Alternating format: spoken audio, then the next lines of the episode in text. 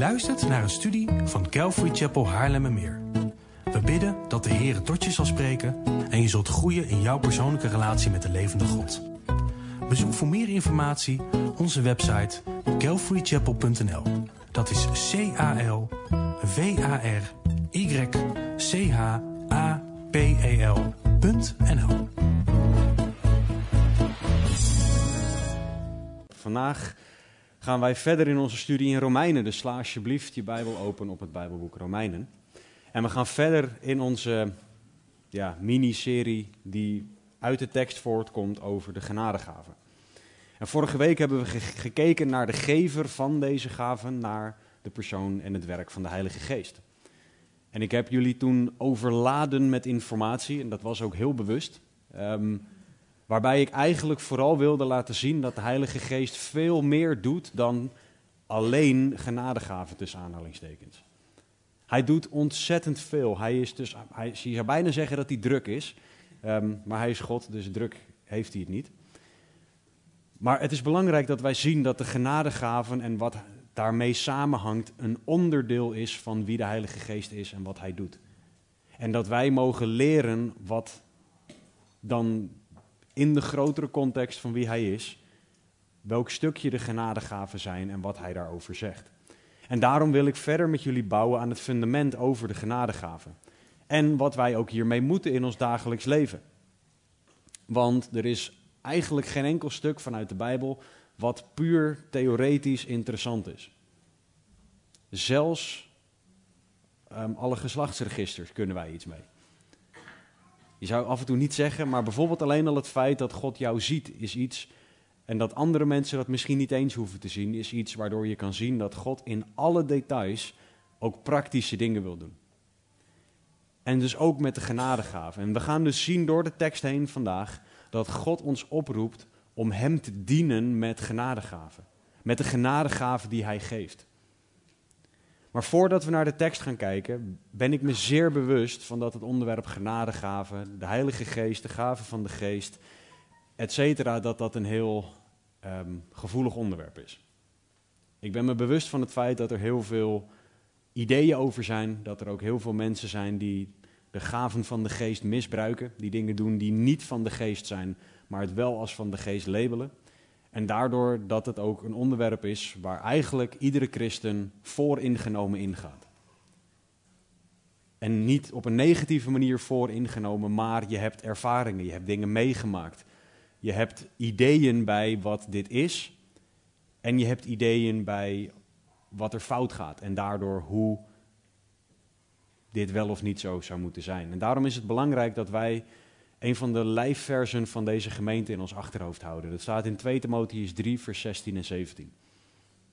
Daar staat, heel de schrift is door God ingegeven en is nuttig om daarmee te onderwijzen, te weerleggen, te verbeteren en op te voeden in de rechtvaardigheid, opdat de mens die God toebehoort volmaakt zou zijn, tot elk goed werk volkomen toegerust. We hebben dus heel de schrift nodig voor elk aspect van ons leven. En dat geldt dus ook, heel de schrift gaat dus ook over de genadegaven, de gaven van de geest. En we moeten het woord dus laten spreken over wat deze gaven zijn.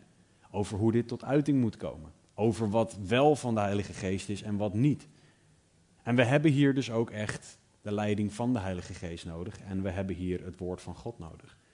En ik ga jullie dus vragen om te proberen alle bagage die je hebt achter, achter je te laten. Om mogelijke pijn die er in dit, rond dit onderwerp is, om die over te geven aan God. Zodat wij allemaal, dit is niet ik die jullie ga hervormen, dit is dat wij allemaal hervormd zullen gaan worden in ons denken. Zodat wij allemaal gevormd gaan worden door het woord over wat God wil zeggen. Want zoals gezegd, dit is een beladen onderwerp waar veel pijn, veel gekke dingen in zitten, allerlei kanten op. Maar we mogen dus leren over de genadegaven vanuit Gods woord. Dus laten we samen lezen vanuit Romeinen 12. Dan gaan we weer vers 1 tot en met 8 lezen. Zoals we vorige week ook gedaan hebben om de juiste context mee te nemen. En dan gaan we samen zoeken naar wat God door zijn woord heen tot ons wil zeggen. Paulus schrijft, ik roep u er dan toe op, broeders, Romeinen 12, 1, door de ontfermingen van God om uw lichamen aan God te wijden als een levend offer, heilig en voor God welbehagelijk, dat is uw redelijke godsdienst. En word niet aan deze wereld gelijkvormig, maar wordt innerlijk veranderd door de vernieuwing van uw gezindheid. Om te kunnen onderscheiden wat de goede, welbehagelijke en volmaakte wil van God is. Want door de genade die mij gegeven is, zeg ik ieder onder u niet hoger te denken dan hij moet denken, maar laat hij denken in bescheidenheid, naar de mate van geloof zoals God die aan ieder heeft toebedeeld. Want zoals wij in één lichaam vele leden hebben, en de leden niet alle dezelfde functie hebben, zo zijn wij, hoewel velen, één lichaam in Christus, maar ieder afzonderlijk leden van elkaar. En nu hebben wij genadegaven, onderscheiden naar de genade die ons is gegeven.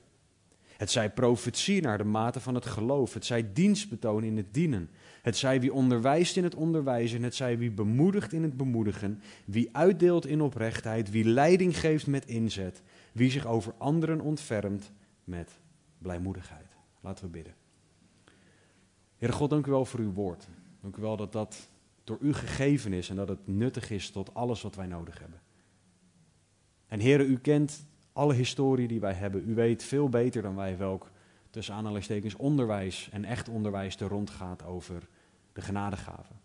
Heer, u weet welke bagage wij meenemen en welke pijn we soms ook meenemen. Maar ik bid dat u op dit moment dat allemaal weg zal nemen en dat wij hervormd zullen worden. Wij allemaal. Hervormd in ons denken. Zodat we zullen kunnen onderscheiden wat uw wil is. Zodat we tot elk goed werk volkomen toegerust zijn. Door u. Dus heren, we bidden dat u wonderen doet vandaag. Dat u mensen tot geloof brengt. Dat u mensen aanraakt en dat u ons, dat uw Heilige Geest ons zal leiden. Zal leiden in alle waarheid, zodat we zullen zien wat u zegt, wat u doet, wie u bent. En dat allemaal tot eer en glorie van uw naam. Laat er geen woorden van mij bij zitten, alleen maar woorden van eeuwig leven. En heren, we bidden dit in Jezus' naam. Amen. Zoals ik vorige week ook aangehaald heb, is bij een tekst de directe en de indirecte context van ontzettend groot belang. Je kan namelijk een tekst uit zijn verband trekken en tot een compleet verkeerde conclusie komen. Het meest bekende voorbeeld is dat er in de Bijbel staat letterlijk: er is geen God. Alleen de directe context leert: de dwaas zegt in zijn hart: er is geen God. Dus de directe en de indirecte context van een Bijbelgedeelte is ontzettend belangrijk. En als we kijken naar de directe context van Romeinen, waar, wat we net gelezen hebben, dan hebben we in vers 1 totale toewijding aan God gezien. We moeten ons lichamen aan God wijden als een levend offer. We hebben in vers 2 gezien dat we innerlijk veranderd moeten worden door de vernieuwing van onze gezindheid. We hebben in vers 3 hebben we gezien dat we niet hoger moeten denken over onszelf dan dat we zouden moeten denken. Maar dat we moeten leren denken in bescheidenheid op basis van geloof. En in vers 4 en 5 heeft Paulus ons onderwezen over dat we één lichaam zijn als kerk. Dat we elkaar moeten dienen, dat we delen van leden van elkaar zijn. En vooral dat laatste, maar eigenlijk al deze versen zijn belangrijk vanuit de context. Omdat dit de directe context is voor het onderwijs over de genadegaven in Romeinen 12. En wat deze genadegaven dan ook zijn, ze zijn tot dienstbaarheid van het lichaam van Christus. Ze komen voort uit iemand die zich overgegeven heeft aan God, die innerlijk veranderd wordt, die bescheiden over zichzelf denkt vanuit geloof en gericht is op het dienen van de ander. En dat dienen van de ander in relatie tot de genadegaven zien we ook in 1 Korinthe 12. Paulus schrijft daar in vers 4 tot en met 7 van 1 Korinthe 12. Er is verscheidenheid van genadegaven, maar het is dezelfde geest. Er is verscheidenheid van bedieningen en het is dezelfde Heer. Er is verscheidenheid van werkingen, maar het is dezelfde God die alles in allen werkt. En hier komt het aan ieder echter wordt de openbaring van de geest gegeven tot wat nuttig is voor de ander. Dat is hoe God de genadegaven ziet. Wat we er ook over weten, we moeten weten dat het iets is dat nuttig is voor de ander. Dat het tot opbouw is van het lichaam van Christus onder de leiding van de Heilige Geest. En de indirecte context, heb ik vorige week ook genoemd, is dat dit in Romeinen 12 pas voorkomt. En ook dat is belangrijk om te weten, want je gaat pas denken aan het dienen van die ander als je eerst zondebesef hebt, uit Romeinen hoofdstuk 1 tot en met 3. Als je ziet dat redding door geloof in Jezus Christus is, hoofdstuk 4 tot en met 6. Dat God daarna heiligt in hoofdstuk 7 en 8. En dat je Gods trouw ziet als blauwdruk naar zijn trouw naar Israël als blauwdruk. Naar hoe hij ook trouw is naar ons in hoofdstuk 9 tot en met 11.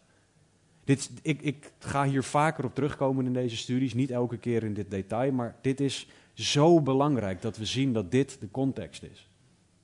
Want als we dit niet juist zien, gaan we tot onjuiste conclusies komen. En dan gaan we ook niet tot de conclusie komen dat de Heilige Geest in hoofdstuk 1 tot en met 11 ook al bezig is geweest. En dat dat ook zijn werk is, in de plaats van dat de Heilige Geest zit te wachten tot hoofdstuk 12, totdat hij eindelijk aan de slag mag. Nee, hij is betrokken bij alles wat er hier voorkomt. Zonder het werk van de Heilige Geest, wat we in hoofdstuk 1 tot en met 11 gelezen hebben, zijn er geen genadegaven en geen werk van de geest in Romeinen 12. Dus de context bepaalt sorry, de interpretatie. Daarom ook, als je onderwijs van iemand hoort, moet je altijd kijken naar hoe iemand een vers gebruikt. Als een vers uit de context wordt gehaald en de context zegt iets anders, dan moet je tot een andere conclusie komen dan wat je onderwezen wordt. Daarom ook moeten we alles toetsen, zoals handelingen ons dat leert. Maar Paulus hier in Romeinen 12 is de kerk aan het onderwijzen. De kerk in Rome, maar ook ons. En hij wil dat wij, zoals vers 5 zegt, inzien dat wij één lichaam in Christus zijn. Want dat is de aanleiding naar wat hij zegt in vers 6. Zo zijn, of, eh, vers 6 en nu hebben wij genadegaven. Dat is een heel belangrijk punt. Want het hebben in het Grieks is een tegenwoordig actief hebben of bezitten. Hij zegt niet, nu hadden jullie genadegaven. Hij zegt, nu hebben wij. Het is een actief tegenwoordig hebben of bezitten. Het is niet de vraag of het er is en de vraag wie dat dan misschien zouden hebben. Nee, hij zegt, nu hebben wij genadegaven. Er is geen ruimte voor de vraag of de genadegaven er zijn. De vraag is, wat doen we ermee? Maar Paulus laat geen ruimte voor de vraag of ze er zijn. Grammaticaal is dat niet mogelijk. Dus we moeten weten wat Paulus hier dan mee bedoelt. En belangrijk ook is, tegen wie heeft hij het dan? Ik had het daar vanochtend voor de dienst nog met een broeder over. Wie is deze wij? Zijn deze wij speciale christenen? Zijn deze wij de apostelen? Zijn deze wij Paulus en iemand specifiek of is deze wij iemand anders? Nou, we hebben net het hele stuk gelezen, Romeinen 12, vers 1 tot en met 8. En Paulus die spreekt continu tegen u, tegen uw. Hij spreekt over ons. En hij spreekt vanaf vers 4 zoals wij in één lichaam vele leden hebben. En in vers 5, zo zijn wij, hoewel velen, één lichaam in Christus. Daarbij heeft hij het over de hele kerk. Als de context bepaalt, dan kunnen we niet zonder aanleiding in één vers van betekenis van woord wisselen. Dus als het wij in vers 4 en 5 gaat over de hele kerk, want wij zijn één lichaam, geloven wij met z'n allen, dan hebben diezelfde wij, namelijk de hele kerk, hebben genadegaven. Volgens mij zit er een piep uh, ergens in. Deze wij zijn wij, wij de kerk. En ik kom daar later ook nog op terug voor hoe belangrijk dat is. Maar wij hebben genadegaven, is de conclusie die Paulus ons dus meegeeft.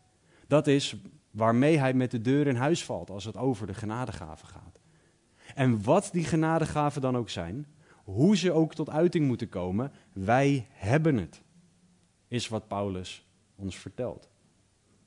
En juist daarom is het zo belangrijk dat wij weten wat het woord zegt. En ik wil dat met jullie in de volgende volgorde gaan doen. Ik wil eerst een stap terug doen en wat algemeenheden over de genadegaven gaan bekijken. Daar zijn we minimaal vandaag mee bezig. En waarschijnlijk ook nog een aantal studies hierna. En dat is puur om te definiëren waar we het over hebben. Ik wil daarna met jullie gaan inzoomen op de genadegaven, de verschillende genadegaven die er genoemd worden. Want ik wil niet verloren raken in de details met jullie zonder dat we het bos eerst gezien hebben. Door de bomen het bos niet meer zien. Ik wil eerst weten over wat voor bos we het hebben voordat we inzoomen op de specifieke bomen en alles wat erbij zit. Zo kan je een, een vergelijking ontzettend mooi oprekken. maar als we kijken in het woord zijn er grofweg drie plekken en daar is wat discussie over. Over waar de genadegaven uitgelegd worden. Dat is in Romeinen 12, dat is in 1 Korinthe 12 en 1 Korinthe 14. En je hebt nog een stuk in een van de Petrusbrieven, specifiek 1 Petrus 1. Nou, op die drie plekken wordt er over gesproken. En die drie plekken zullen we dus ook steeds gaan aanhalen om een bijbels compleet beeld te krijgen van de genadegaven. Dus Romeinen 12, 1 Korinthe 12 en 1 Korinthe 14 en 1 Petrus 4 zijn de plekken waar je dat kan vinden, mocht je dat willen opzoeken. Maar wat heel erg belangrijk is, als we even die stap terug doen, om even dat helikopterview te krijgen, even naar het bos te kijken, als ik het zo mag noemen, is dat God wil dat wij de genadegaven bestuderen. In 1 Korinthe 12, vers 1 staat er iets heel erg belangrijks. Paulus schrijft daar, wat nu de geestelijke gaven betreft, broeders, 1 Korinthe 12, 1, wil ik niet dat u onwetend bent. We horen niet onwetend te zijn, zegt Paulus over de geestelijke gaven. En dat betekent dat God wil dat wij weten wat het woord zegt erover. God wil dat we begrijpen wat hij zegt over de geestelijke gaven, over de genadegaven. En het woord dat dan gebruikt wordt voor genadegaven is ook een woord charisma, dat, zoals gezegd vorige week ook, gaat over genade geven of gratis weggeven. God wil dat we weten wat deze geestelijke gaven, deze gratis gaven die hij geeft, wat ze zijn. En hij wil dat we vooral ook beseffen dat het genadegaven zijn. Dus niemand heeft er recht op. Niemand kan het claimen. Ik kan niet bepalen wat God wanneer en hoe gaat doen. Ik kan alleen zeggen, Heer, hier ben ik. En als u iets wil geven, dan vertrouw ik daarop dat u het gaat doen. En als u het voor deze situatie niet geeft, ik wou bijna zeggen even goede vrienden, maar zo werkt het niet met God, dan is dat ook goed. Hij geeft genadig. Niet omdat wij iets verdienen, omdat hij ons iets verschuldigd is, omdat hij een genadig God is. Want 1 Korinthe 12, 11, iets verder in de Korinthebrief, zegt ook: Al deze dingen echter werkt één en dezelfde geest, die aan ieder afzonderlijk uitdeelt zoals hij wil. En wij mogen dus leren om niet onwetend te zijn over wat de geest geeft zoals hij wil. We mogen leren dat de geest soeverein is in het uitdelen, maar wij mogen wel gaan leren kennen wat de bijbelse kaders zijn die de Heilige Geest daar zelf voor geeft. En we mogen dus leren om afhankelijk te zijn van de Heilige Geest. Om Hem te vragen, wat wilt u geven, wanneer wilt u het geven en hoe wilt u het geven? En dan te zeggen, Heer, daar ben ik oké mee. Ik accepteer wat u zegt, u bepaalt. Dus het allereerste over de genadegave is dat wij niet onwetend horen te zijn. En dat is ook wat we met deze serie willen bereiken, onder andere. Dat we niet langer onwetend zijn, maar dat we gaan leren wat het woord ons zegt. Een tweede punt wat Paulus maakt in de Korinthebrief, in 1 Korinthe hoofdstuk 14, vers 1 over de genadegave, is dat we ernaar moeten streven. En hier wordt het voor sommigen misschien wat gevoelig. En dat zeg ik niet als een grap, dat zeg ik omdat ik oprecht begrijp dat dit een gevoelig onderwerp is. In 1 Korinthe 14:1 staat er: Jaag de liefde na en streef naar de geestelijke gaven en vooral daarnaar dat u mag profiteren. Dat zijn niet mijn woorden voor de duidelijkheid, dit zijn de woorden van God. We moeten streven naar de geestelijke gaven. En dat, dat Grieks voor streven, streef naar, gaat over een ernstig verlangen naar en het najagen van. God wil dus niet alleen dat we onwetend zijn over de genadegaven. Hij wil dat we ons ernaar gaan uitstrekken, dat we ernaar verlangen. Waarbij hij heel duidelijk maakt dat we de liefde na moeten jagen. Maar hij zegt ook aan het einde van dit vers, en vooral daarnaar dat u mag profiteren. Ik snap dat dit voor sommigen lastiger wordt. Zeker als er ervaringen geweest zijn in kerken waarbij er dingen gezegd zijn die achteraf niet bijbels bleken te zijn. Die onder de genadegaven geschaard zijn. Om daar dan naar te streven en daar ernstig naar te verlangen, dat is een hele grote stap. In sommige kerken wordt er überhaupt nooit over de geestelijke gaven gepraat. En om daar dan naar te verlangen, naar iets waarvan je nog nooit iets over gehoord hebt of weinig over gehoord hebt, hoe doe je dat dan? En hoe doe je dat goed? Hoe zorg je dat je niet in allerlei gekke dingen terechtkomt? Daarom moeten we niet onwetend zijn. Daarom moeten we weten wie de gever is, zoals we vorige week gezien hebben, zodat we zien wat hij zegt, wie hij is, en dat we daardoor een juist beeld hebben bij waar we naar moeten verlangen. En wat Paulus hier ook zegt in 1 Korinthe 14:1, hij begint daar niet voor niets mee, is jaag de liefde na. Heb je er wel eens bij stilgestaan dat 1 Korinthe 12 en 1 Korinthe 14, dat daar een hoofdstuk tussenin zit? We zijn een van onze dochters aan het leren tellen. En die springt, als zij van 12 naar 14 springt, dan leren we haar dat ze iets mist. Namelijk 13. En 1 Korinthe 13 is het hoofdstuk van de liefde. Alles aan de genadegave hoort in en door en uit Gods liefde te zijn. Het is onmogelijk dat er een geestelijke gave echt door de geest geleid geuit wordt, waarbij er niet de liefde van God aanwezig is. Dat is onmogelijk. Want jaag de liefde na. De liefde staat centraal in de genadegave. Geen liefde is geen gave. En dan begint het met liefde voor God en daardoor ook liefde voor de ander. Want het is tot opbouw van de ander. En dan heb je dus de liefde van God nodig. Dus het is zo belangrijk dat wij dit zien. Maar er zit hier ook een ontzettend grote gewetensvraag in. Want, broeder, zuster, verlang jij naar de geestelijke gaven? Verlang jij naar het in Gods liefde uiten van gaven zoals de Heilige Geest dat geeft? Of zit er iets in de weg? Pijn, misschien verdriet, misschien onbegrip, onwetendheid.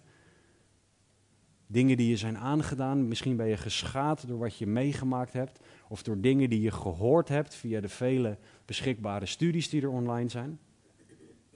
En misschien heeft dat ervoor gezorgd dat jij niet langer verlangt naar de genadegave. Streef naar de geestelijke gaven. En ik citeer 1 Korinthe 14:1. Dus de, de taak die wij hebben is om het los te laten wat wij aan pijn hebben. Het los te laten wat wij meegemaakt hebben. Het over te geven aan God. En natuurlijk moeten we waakzaam zijn. Natuurlijk moeten we toetsen. Jullie moeten geen woord aannemen van wat ik zeg. Jullie moeten alles toetsen aan de Bijbel. Maar we moeten het wel los durven laten en aan God durven geven. En dan de Bijbelse opdracht volgen. Streef naar de genadegave. Verlang ernaar is dus wat het Grieks zegt. En hoe streef je daar nou naar? Begin simpelweg met het aan God vragen. Begin met het aan God vertellen: Heer, ik heb er niet naar verlangd. Ik heb er niet naar gestreefd. Vergeef me alstublieft. En geef mij het verlangen naar uw bijbelse genadegave. Vraag hem ook om jouw gedachten te vormen en te hervormen, zodat je bijbels gaat denken over de genadegave. En onderzoek het woord. En hierbij bedoel ik niet luister een studie. Heel gek als ik dat zeg terwijl ik een studie aan het geven ben. Maar onderzoek de Bijbel alsjeblieft zelf. Er is zo'n overload aan informatie. Je kan veel te veel studies vinden tegenwoordig. En ik ben dankbaar voor een hele hoop daarvan. Maar het heeft de kunst van het zelf je Bijbel lezen en zelf je Bijbel bestuderen weggedrukt. Want ik kan even opzoeken wat persoon X, Y, Z denkt. Of wat God aan persoon ABC gegeven heeft. Terwijl God ook specifiek tot jou wil spreken door zijn woord heen. Dus onderzoek zelf wat het woord zegt. Als je hulp daarbij nodig hebt hoe dat te doen, dan is elk van de leiders hier binnen de gemeente, ook misschien je fellowshipgroepleider, is meer dan bereid om je of te helpen of naar de juiste persoon te wijzen. Maar onderzoek je Bijbel zelf en laat dan het woord jouw gedachten en jouw verlangens bepalen, juist ook als het gaat om genadegaven. Een volgend punt, als we dus kijken uitzoomend naar de genadegaven, is dat de genadegaven altijd tot Gods eer zijn. Altijd. Want in 1 Petrus 4, vers 10 en 11 staat het volgende. Laat ieder de anderen dienen met de genadegaven zoals hij die ontvangen heeft. Ook hier weer ieder. Niet een deel, ieder. En als goede beheerders, zegt Petrus, van de veelsoortige genade van God. Als iemand spreekt, dan als iemand die de woorden van God spreekt. Als iemand die dient, dan als iemand die dient uit kracht die God schenkt. Zodat God in alles verheerlijkt wordt door Jezus Christus. Hem komt de heerlijkheid en de kracht toe tot in alle eeuwigheid. Amen. Het is zo belangrijk dat we inzien dat bijbelse genadegaven, geleid door de Heilige Geest, altijd tot Gods eer zijn. Dat God degene is die geëerd wordt. Geen mens komt daarbij in de buurt van geëerd worden. Het is allemaal tot Gods eer. En dat is wat tegenwoordig vaak mist bij uitingen van de geest. Maar we hebben. Sorry, ik ben even afgeleid omdat dat mijn zoon is. Um, maar we, we zien in het woord dat bij bijbelse uitingen van genadegaven. dat het gaat om Gods eer. Dat het tot Gods eer is. En dat Hij degene is die centraal staat. Dus hou dat ook in het achterhoofd. Het is om de ander te dienen en om God groot te maken. Dat is waar genadegaven over gaan. Dat is waar we naar mogen verlangen om te doen. Dat is waar we niet onwetend over horen te zijn. En dat is wat de Heilige Geest ons wil geven. En dan komen we terug bij Romeinen hoofdstuk 12, vers 6. Nu hebben wij genadegaven. Hier moeten wij iets mee. Want als we niet onwetend horen te zijn, als we er naar moeten streven, als het iets is wat God geeft, laat ieder de andere dienen, zoals 1 Petrus zegt, met de genadegaven zoals hij die ontvangen heeft. Dan is de vraag: oké, Heer, wat moet ik dan gaan doen? We moeten hier iets mee. De wij, zoals we gezien hebben, zijn wij de kerk dat. Wij moeten hier iets mee. God geeft ons namelijk een hele grote verantwoordelijkheid met deze woorden. Een verantwoordelijkheid richting God, want hè, het is ten eerste tot Gods eer, maar ook richting elkaar. Want de genadegaven zijn steeds tot opbouw van de ander.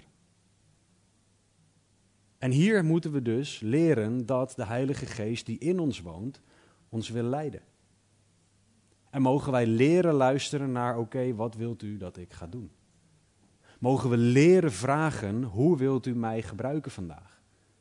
Mogen we leren vragen, welke genadegave wilt u vandaag gebruiken door mij heen? Misschien krijg je daar niet een hoorbare stem op die als antwoord is.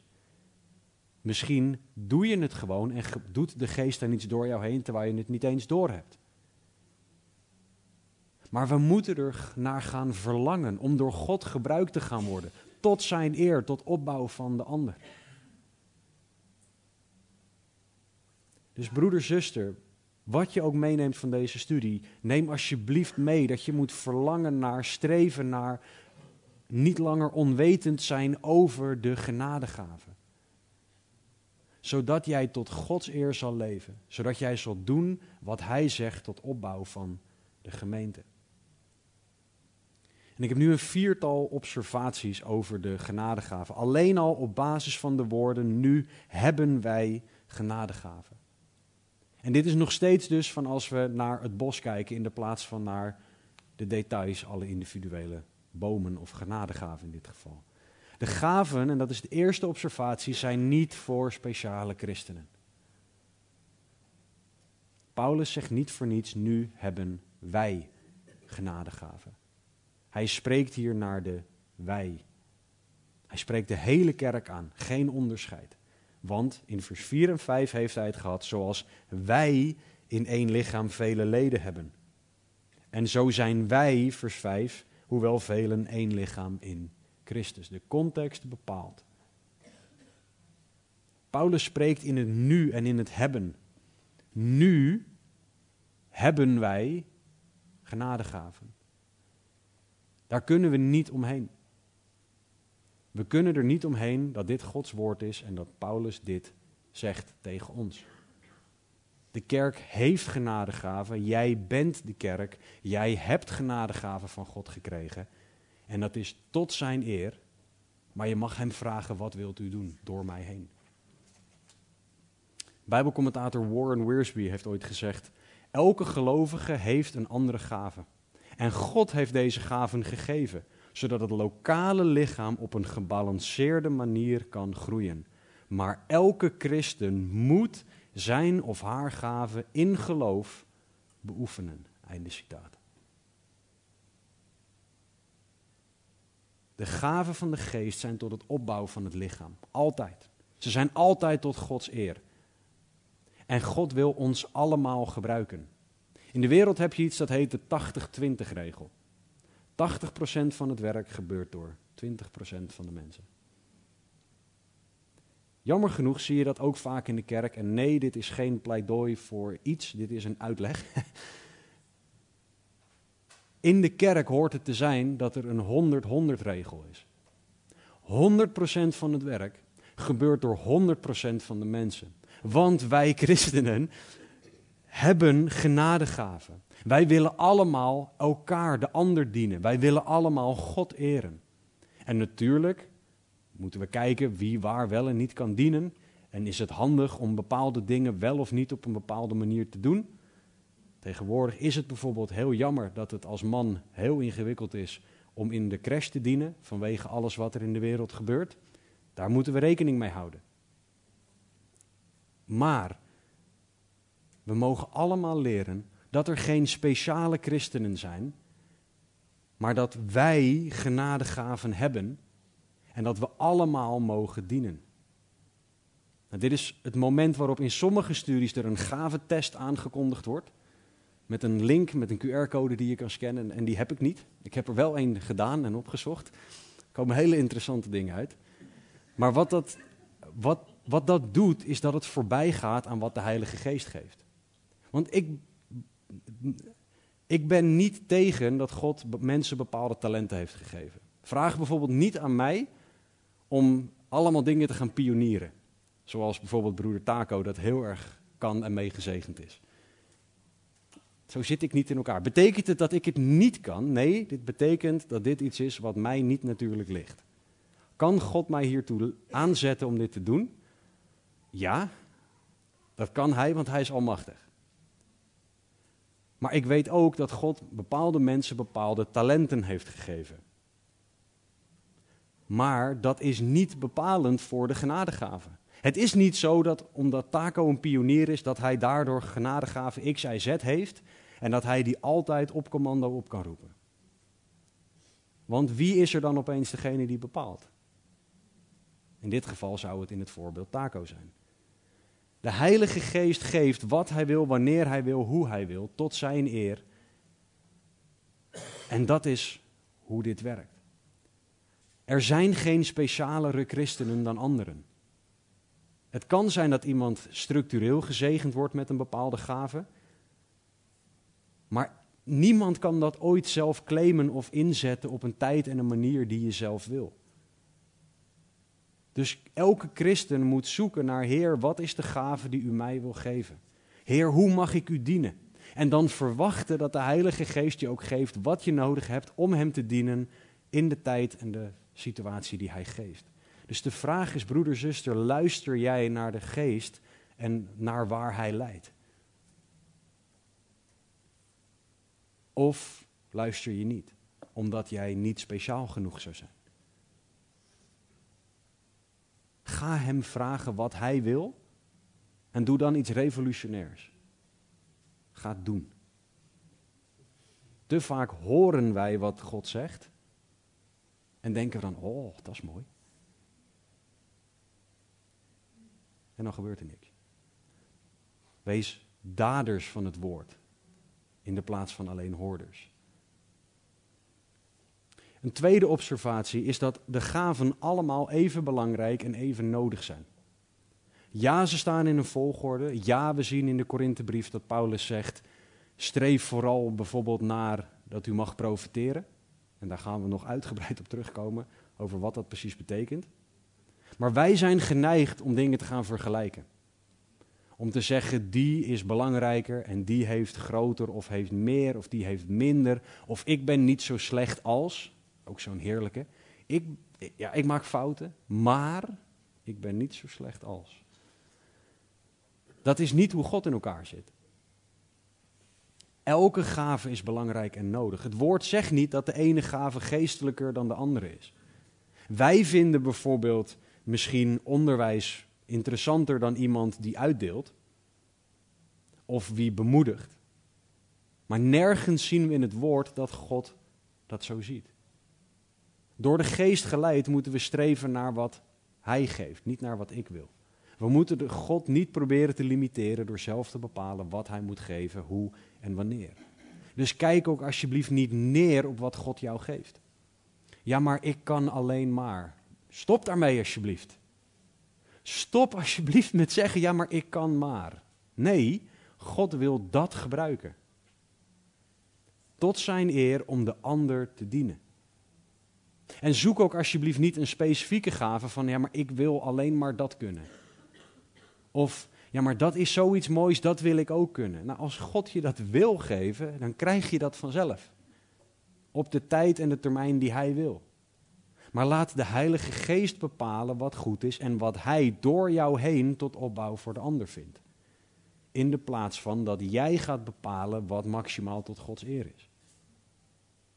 Want wie is er dan in dat scenario degene die op de troon zit? Als jij moet bepalen. Een derde observatie is dat de gaven allemaal actie vragen. Al deze genadegaven zijn dingen die je doet. Ik sprak gisteravond een broeder en we hadden het erover hoe fijn het is om gewoon even bezig te zijn, even met je handen wat te doen. Ik heb een zittende baan. Ik uh, werk in de, in de IT, dus ik mag software helpen, uh, software helpen ontwerpen. Ik mag vertellen waar het aan moet voldoen. En als ik dan hard gewerkt heb, dan heeft iemand een document gekregen waarin staat waar het aan moet voldoen. Oh, dat is zo mooi. Ik ben bij ons thuis nu ben ik bezig met verven. Als je dan daar een lik verf over de muur haalt, dan zie je iets. En in de IT is dat toch af en toe iets frustrerender. Alle genadegaven zijn dingen waarbij je aan de slag moet gaan. Waarbij je niet kan zitten en kan denken, nou top, gaat allemaal goed komen. En waarbij je niet kan je pootjes omhoog gaan doen en gaan zeggen, nou dit, dit, ik zie het helemaal gebeuren. Nee, God wil jou gebruiken om het te laten gebeuren. Het is niet voor niets dat de geest in ons woont. We moeten er niet alleen naar streven, maar we moeten er ook mee aan de slag gaan. En we moeten dienen, we moeten proberen, we moeten falen, we moeten weer opstaan. Kijk maar naar de discipelen. Hoe vaak die gasten gefaald hebben. En Jezus zei, we gaan weer door. De rechtvaardige valt zeven keer en staat zeven keer weer op. Kom dus in actie. Laat Hem je leiden, laat de geest je leiden bij het in actie komen, bij het dingen gaan doen. Denk niet, ja, maar dat is eng. Goed zo.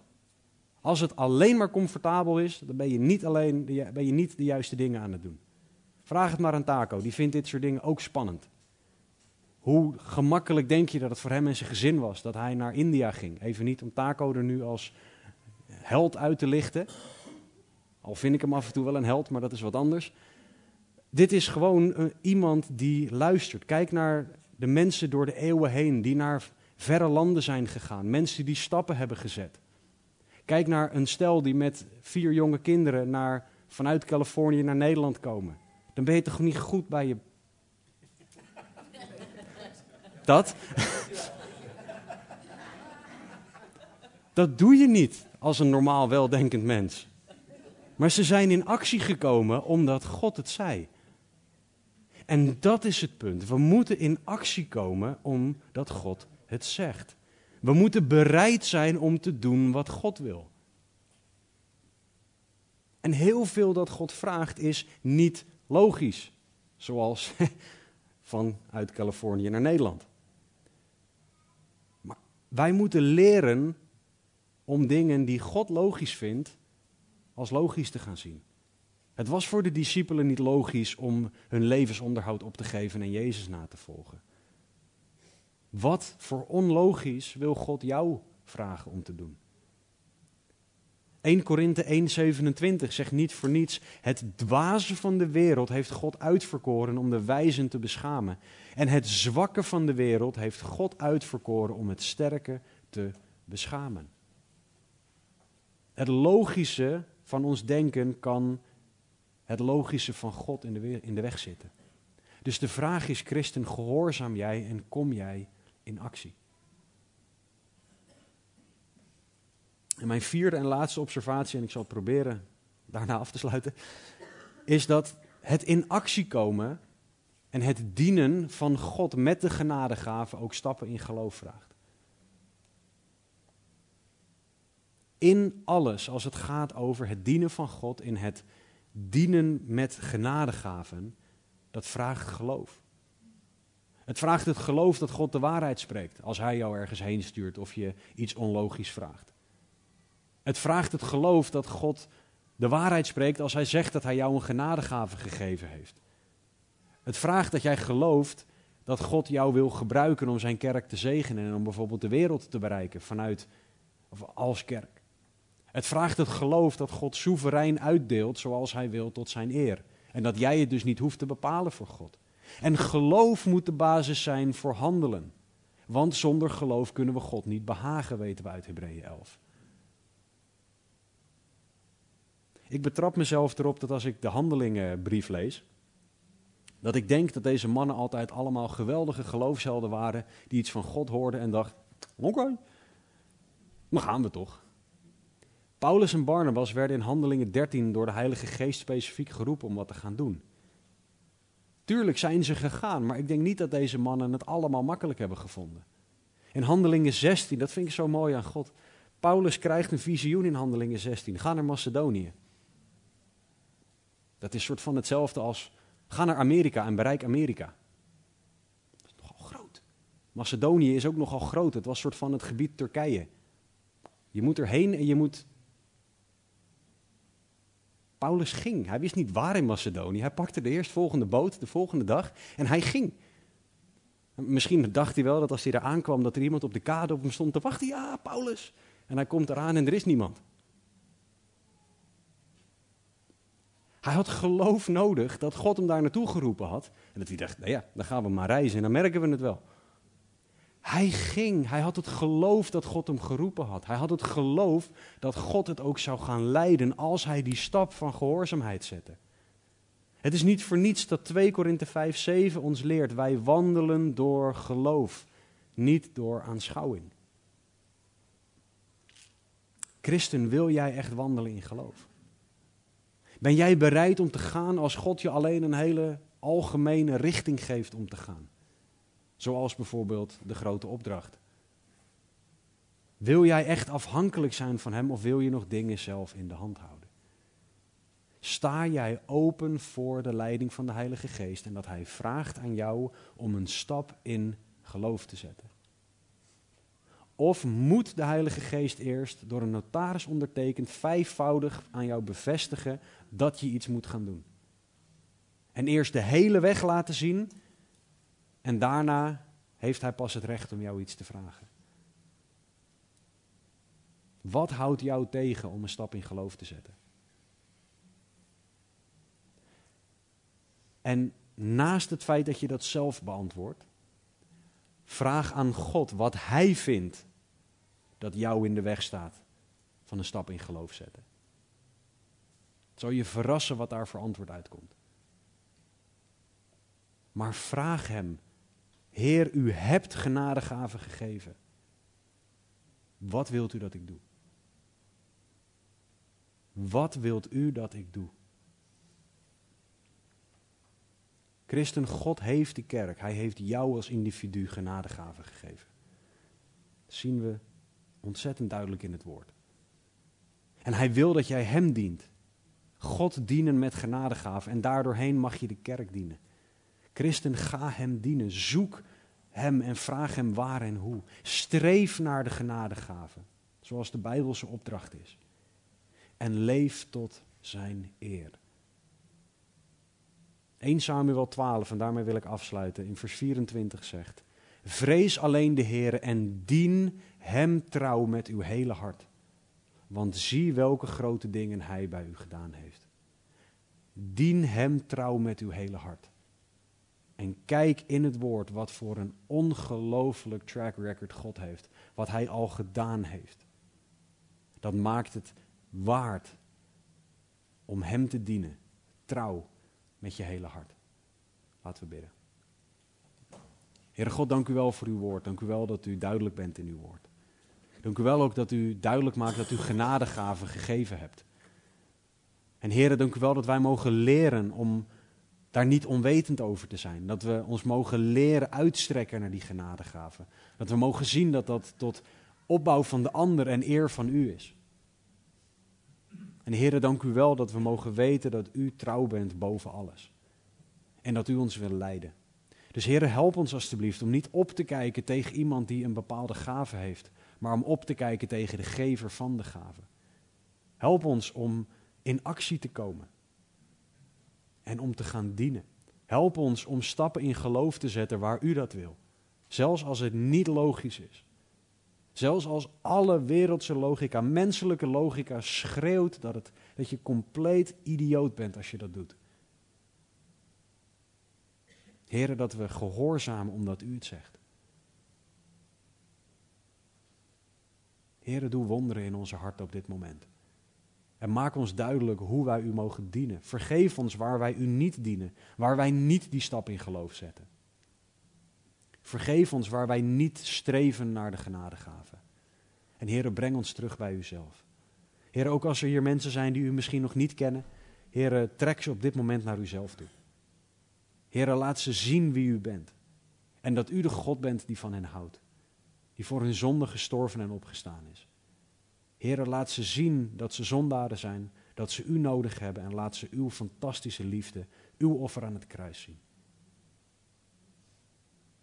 Heere, help ze, leid ze om op dit moment de keuze te maken om voor u te leven. En Heere, voor een ieder die al gelooft, help ze om op dit moment de keuze te maken om meer voor u te leven.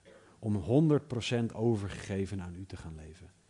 In geloof wetende dat wij genadegaven hebben tot uw eer en tot opbouw van de ander. Heren, we bidden en vragen dit in Jezus' naam. Amen. Het aanbiddingsteam zal naar voren komen en zal ons nog gaan leiden in een aantal liederen. Er zullen ook een aantal mensen aan de randen van de zaal gaan staan die een keycord om hebben, die heel graag met en voor je willen bidden. Ga deze week in en, en ga gewoon aan de Heer vragen. U zegt, nu hebben wij genadegaven. Hoe wilt u mij gebruiken? En wees er dan klaar voor om in actie te komen en om stappen in geloof te zetten, zoals alleen God je daartoe kan leiden. Wees klaar om Hem te dienen op Zijn tijd en op Zijn manier.